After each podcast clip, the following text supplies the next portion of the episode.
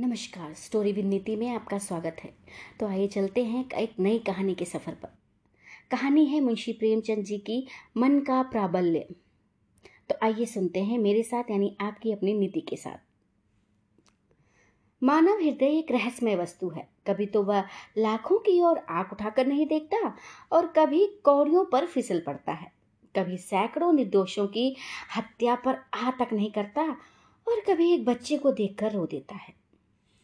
प्रताप चंद्र और कमलाचरण में यद्यपि सहोदर भाइयों का सप्रेम था, तथापि कमला की आकस्मिक मृत्यु का जो शोक चाहिए वह न हुआ। सुनकर वह चौक अवश्य पड़ा और थोड़ी देर के लिए उदास भी हुआ, पर शोक जो किसी सच्चे मित्र की मृत्यु से होता है, उसे न हुआ। निसंदेह वह विवाह के पूर्व ही से विरजन को अपनी समझता था। तथापि इस विचार में उसे पूर्ण सफलता कभी प्राप्त न हुई। समय समय पर उसका विचार इस पवित्र संबंध की सीमा का उल्लंघन कर जाता था। कमलाचरण से उसे सहता कोई प्रेम न था। उसका जो कुछ आदर, मान और प्रेम वह करता था, कुछ तो इस विचार से कि विरजन सुनकर प्रसन्न होगी और इस विचार से कि सुशील की मृत्यु का प्रायश्चित इसी प्रकार हो सकता है। जब विरजन ससुराल चली आई तो अवश्य कुछ दिनों प्रताप ने उसे अपने ध्यान में न आने दिया। परंतु जब से वह उसकी बीमारी का समाचार पाकर बनारस गया था और उसकी भेंट ने विरजन पर संजीवनी बूटी का काम किया था, उसी दिन से प्रताप को विश्वास हो गया था कि विरजन के हृदय में कमला ने वह स्थान नहीं पाया, जो मेरे लिए नियत था। प्रताप ने विरजन को परम करुणापूर्ण शोक पत्र लिखा। पर पत्र लिखता जाता था और सोचता जाता था कि इसका उस पर क्या प्रभाव होगा। सामान्यतः संवेदना प्रेम को प्रोण करती है। क्या आश्चर्य है जो ये पत्र कुछ काम कर जाए? इसके अतिरिक्त उसकी धार्मिक प्रवृत्ति ने विकृत रूप धारण करके उसके मन में यह मिथ्या विचार उत्पन्न किया कि ईश्वर ने मेरे प्रेम की प्रतिष्ठा की और कमलाचरण को मेरे मार्ग से हटा दिया। मानो यह आकाश से आदेश मिला है कि अब मैं विजय से अपने प्रेम का पुरस्कार लूँ। प्रताप ये जो जानता था कि विजन से किसी बात की आशा करना, जो सदाचार और सभ्यता से बाल बराबर भी हटी हुई है, मूर्खता है। परंतु उसे विश्वास था कि सदाचार और सतित्व के सीमांतर्गत यदि मेरी कामनाएँ पूरी हो सकें तो विजन अधिक समय तक मेरे साथ निर्दयता नहीं कर सकती। एक मास तक ये विचार उसे उद्विग्न करते रहे। यहाँ तक कि उसके मन में विरजन से एक बार गुप्त भेंट करने की प्रबल इच्छा भी उत्पन्न हुई। वह न जानता था कि अभी विरजन के हृदय पर तात्कालिक घाव हैं और यह, यदि मेरी किसी बात का किसी व्यवहार से मेरे मन की दृष्टता की गंध निकली तो मैं विजन की दृष्टि से हमेशा के लिए गिर जाऊँगा। परंतु जिस प्रकार कोई चोर रुपयों की राशि देखकर धैर्य नहीं रख सकता है, उसी प्रकार प्रताप अपने मन को रोक ना सका। मनुष्य का प्रारब्ध बहुत कुछ अवसर के हाथ से रहता है। अवसर उसे भला नहीं मानता है और बुरा भी। जब तक कमलाचरण जीवित था, प्रताप के मन में कभी इतना सिर उठाने को साहस नहीं हुआ था। उसकी मृत्यु ने मानो उसे यह अवसर दे दिया। यह स्वार्थ पता का मत यहाँ तक बढ़ा कि एक दिन उसे ऐसा भास होने लगा, मानो विरजन मुझे स्मरण कर रही है। अपनी व्यग्रता से वह विरजन का अनुमान करने लगा। बनारस जाने का इरादा पक्का हो गया। दो बजे थे, रात्रि का समय था। भयावह सन्नाटा छाया हुआ था। निद्रा ने सारे नगर पर एक घटा टोप चादर फैला रखी थी। कभी कभी वृक्षों की सनसनाहट सुनाई दे जाती थी। धुआँ और वृक्षों पर एक काली चद्दर की भांति लिपटा हुआ था। और सड़क पर लालटेने धुएँ की कालिमा में ऐसी दृष्टिगत होती थी, जैसे बादल छिपे हुए तारे। प्रतापचंद रेलगाड़ी पर से उतरा। उसका कलेजा बांसों उछल रहा था और हाथ पाँव काँप रहे थे। वह जीवन में पहला ही अवसर था कि उसे पाप का अनुभव हुआ। शोक है कि हृदय ये दशा अधिक समय तक सिर नहीं रहती। वह दुर्गंध मार्ग को पूरा कर लेती हैं। जिस मनुष्य ने कभी मदिरा नहीं पी, उसे उसकी दुर्गंध से घृणा भी होती है। जब प्रथम बार पीता है तो घंटों उसका मुख कड़वा रहता है। और वह आश्चर्य करता है कि क्यों लोग ऐसी विषैली और कड़वी वस्तु पर आसक्त हैं।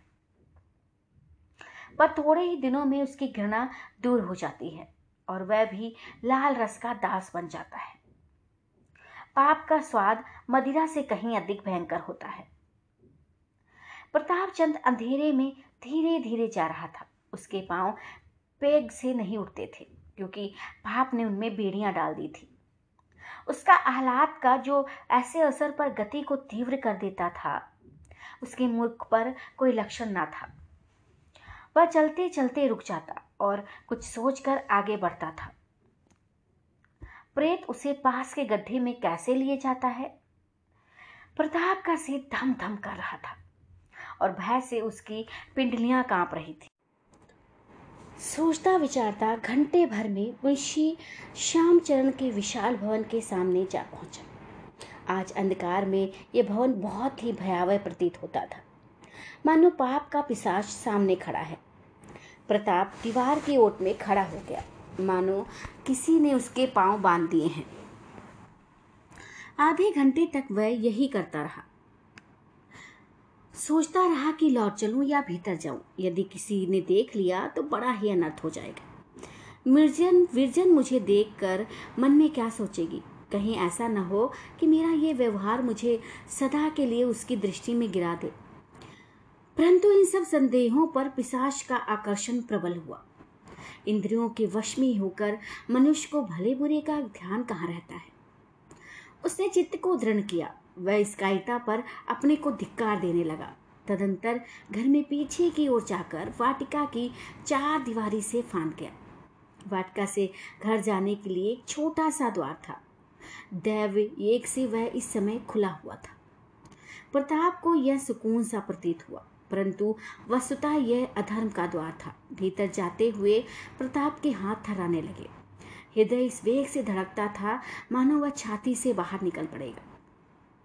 उसका दम घुट रहा था। धर्म ने अपना सारा बल लगा दिया, पर मन का प्रबल वेग ना रुक सका।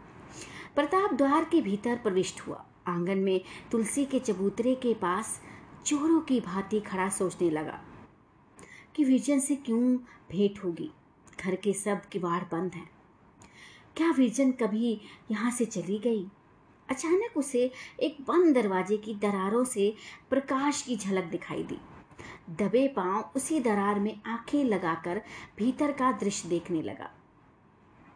विरजन एक सफ़ेद साड़ी पहने बाल खोले हाथ में लेखनी लिए भूमि पर बैठी थी और दीवार की ओर देख देख कर कागज़ पर लिखती जाती थी।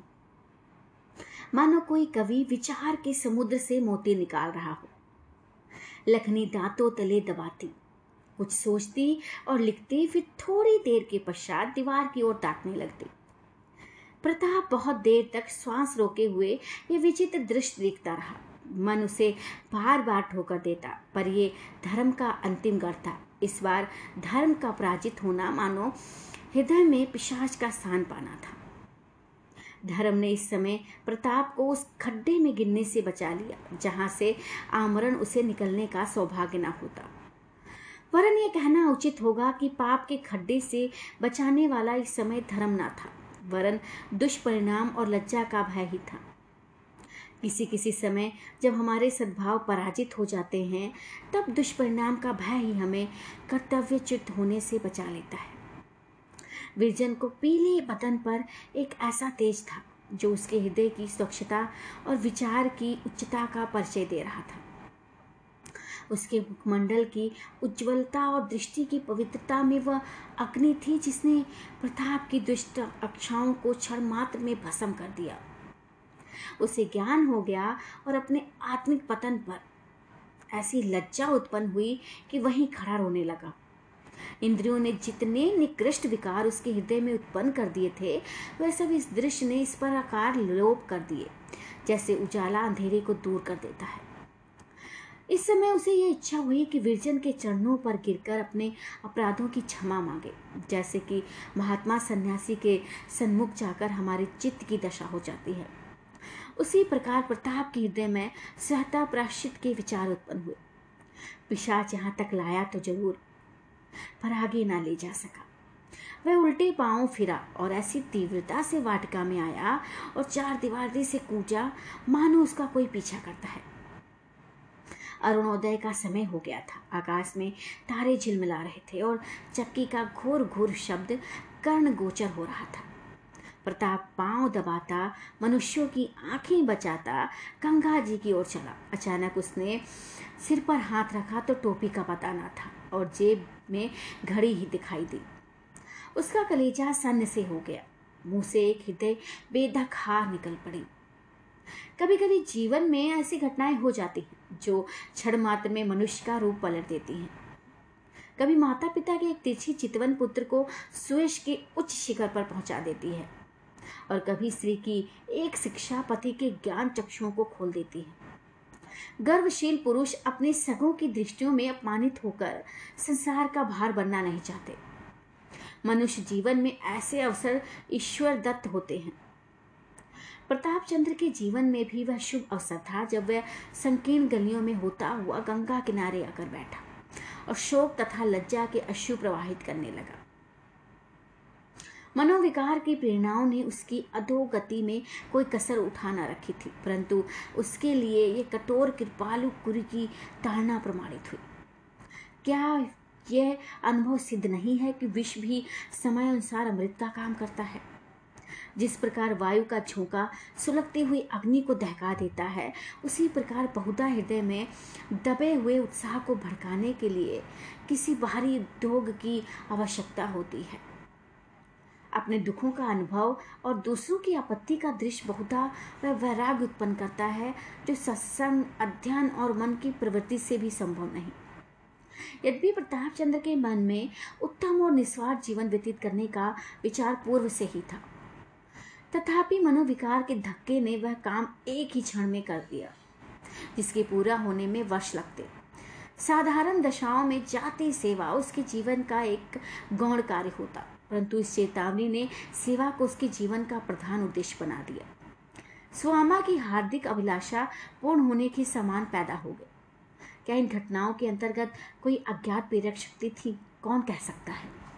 समाप्त।